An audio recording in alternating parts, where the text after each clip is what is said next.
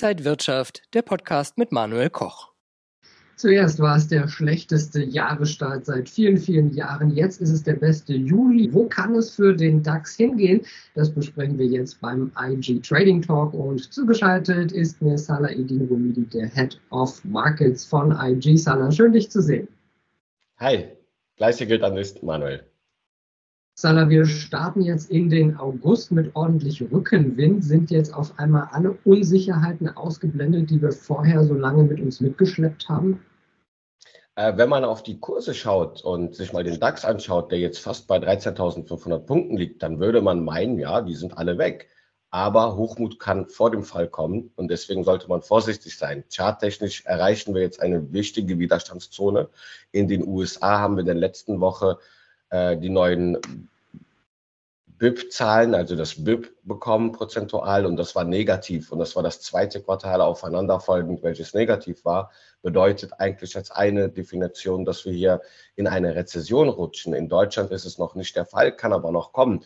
Deswegen sind meines Erachtens die Euphoriesprünge, die wir gerade sehen, mit Vorsicht zu genießen. Wir können durchaus noch mal abrutschen, zumindest in Richtung 12.800 Punkte. Aber viele Unsicherheiten sind doch weiterhin da. Die hohe Inflation, die Unsicherheit äh, im Energiemarkt. Äh, wir schauen weiter auf den Ukraine-Krieg. Also die Sachen sind doch noch überhaupt nicht gelöst. Absolut. Die bleiben weiterhin ein sehr wichtiges Dauerthema. Äh, Corona ist auch nicht gelöst, meine Lieben. Denn die Inzidenzen steigen, einige Veranstaltungen werden schon abgebrochen oder abgesagt. Also da kann auch noch was auf uns zukommen, hoffentlich nicht. Aber das sind alles Faktoren, äh, die eine große ja, Down- oder Abwärts, Abwärtsrisiko mit sich tragen. Jetzt wollen wir im Trading Talk hier auch immer gerne auf äh, einige Aktien schauen. Du hast uns auch den Chart of the Week mitgebracht. Da geht es um eine Firma, die ist äh, praktisch Marktführer im Luxussegment LMVH. Äh, da ging es auch zuletzt wieder weiter nach oben.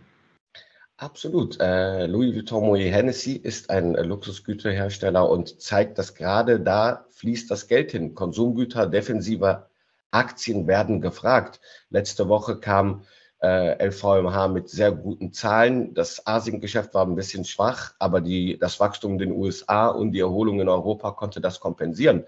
Wenn wir uns das charttechnisch anschauen, das hatten wir im Livestream auch besprochen, brachen wir aus dem Rechteck aus konnten ein neues Kursziel bei 685 Euro äh, aktivieren und äh, die Aktie stolziert weiter dahin. Letzte Woche sage und schreibe über 10 Prozent binnen drei Tagen. Also wir sehen, dass Anleger äh, ja, mit Argusaugen nach interessanten Werten suchen und dazu gehört auch eine LVMH. Und ich kann mir durchaus vorstellen, dass nicht, äh, dass nach 685 Euro durchaus nicht Schluss sein muss, denn die aktuelle Lage bietet einfach nur für bestimmte Werte äh, diese Chancen. Denn äh, ja, Luxusgüter werden per se, sind unelastisch, werden per se öfter oder in bestimmten verschiedenen Zeiträumen gefragt, auch vielleicht in einer Rezession. Wenn wir ein Jahr zurückschauen, war die Aktie höher. Hat sie denn die Chancen, an die Höchststände da wieder ranzukommen? Absolut, ja. Wir haben den Trend charttechnisch jetzt aktiviert. Wir befinden uns in einer Trendfortsetzung oder in einem Trendfortsetzungsmuster. Deswegen ist das Kursziel, was ich gerade angesprochen habe, auch nur ein Mindestkursziel bei 685 Euro. Danach kann es durchaus zu den äh, Vorjahreshochs definitiv gehen schauen wir auch gerne mal auf Bitcoin, äh, abgeschlagen seit November praktisch äh, geprügelt nach unten.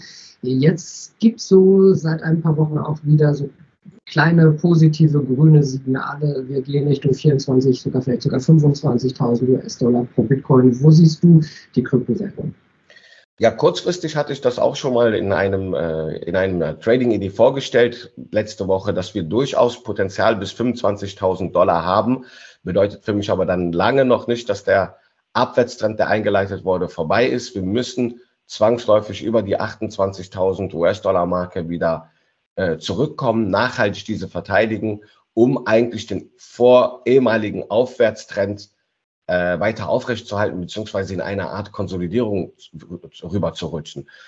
Aktuell, wenn wir die 25, äh, ja, wenn wir die 28 nicht dauerhaft übernehmen, bleibt der Abwärtstrend intakt, dann kann es durchaus sogar ganz schnell auch in Richtung 13.500 Dollar gehen. Also für mich ist auch hier wie beim DAX, wie bei den Aktienmärkten, die äh, Reise im Bitcoin auch mit Vorsicht zu genießen. Das sind ja noch meines Erachtens keine Kaufkurse für denjenigen, der langfristig orientiert ist, für den kurzfristigen Trader, der vielleicht mit Knockout-Zertifikaten bei IG vielleicht interessante Handelsansätze, äh, Swing Trades nutzen möchte, der kann das durchaus tun, weil wir Potenzial haben, bis 25.000 an der Oberseite oder doch an der Shortseite zu partizipieren. Ansonsten würde ich hier durchaus noch warten, äh, diesen Spätsommer und die US-Wahlen noch abwarten, wenn wir jetzt in diesem Niveau hier bleiben, bis ich nochmal interessante Kaufkurse sehe. Wie gesagt, wie zum Beispiel die 13.500 Dollar Marke, die ich durchaus im Auge habe, ist jetzt noch nicht aktiviert,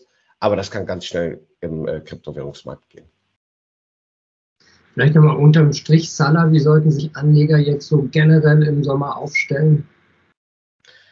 Äh, es ist schwierig, in Urlaub zu reisen, weil man vielleicht kein Gepäck bekommt oder überhaupt keinen Flug. Äh, alles ist voll, sonst würde ich ja sagen, lieber Urlaub machen. Aber man kann den Urlaub auch in Deutschland machen, hilft uns auch. Könnten wir an einer Rezession vielleicht vorbeischrammen.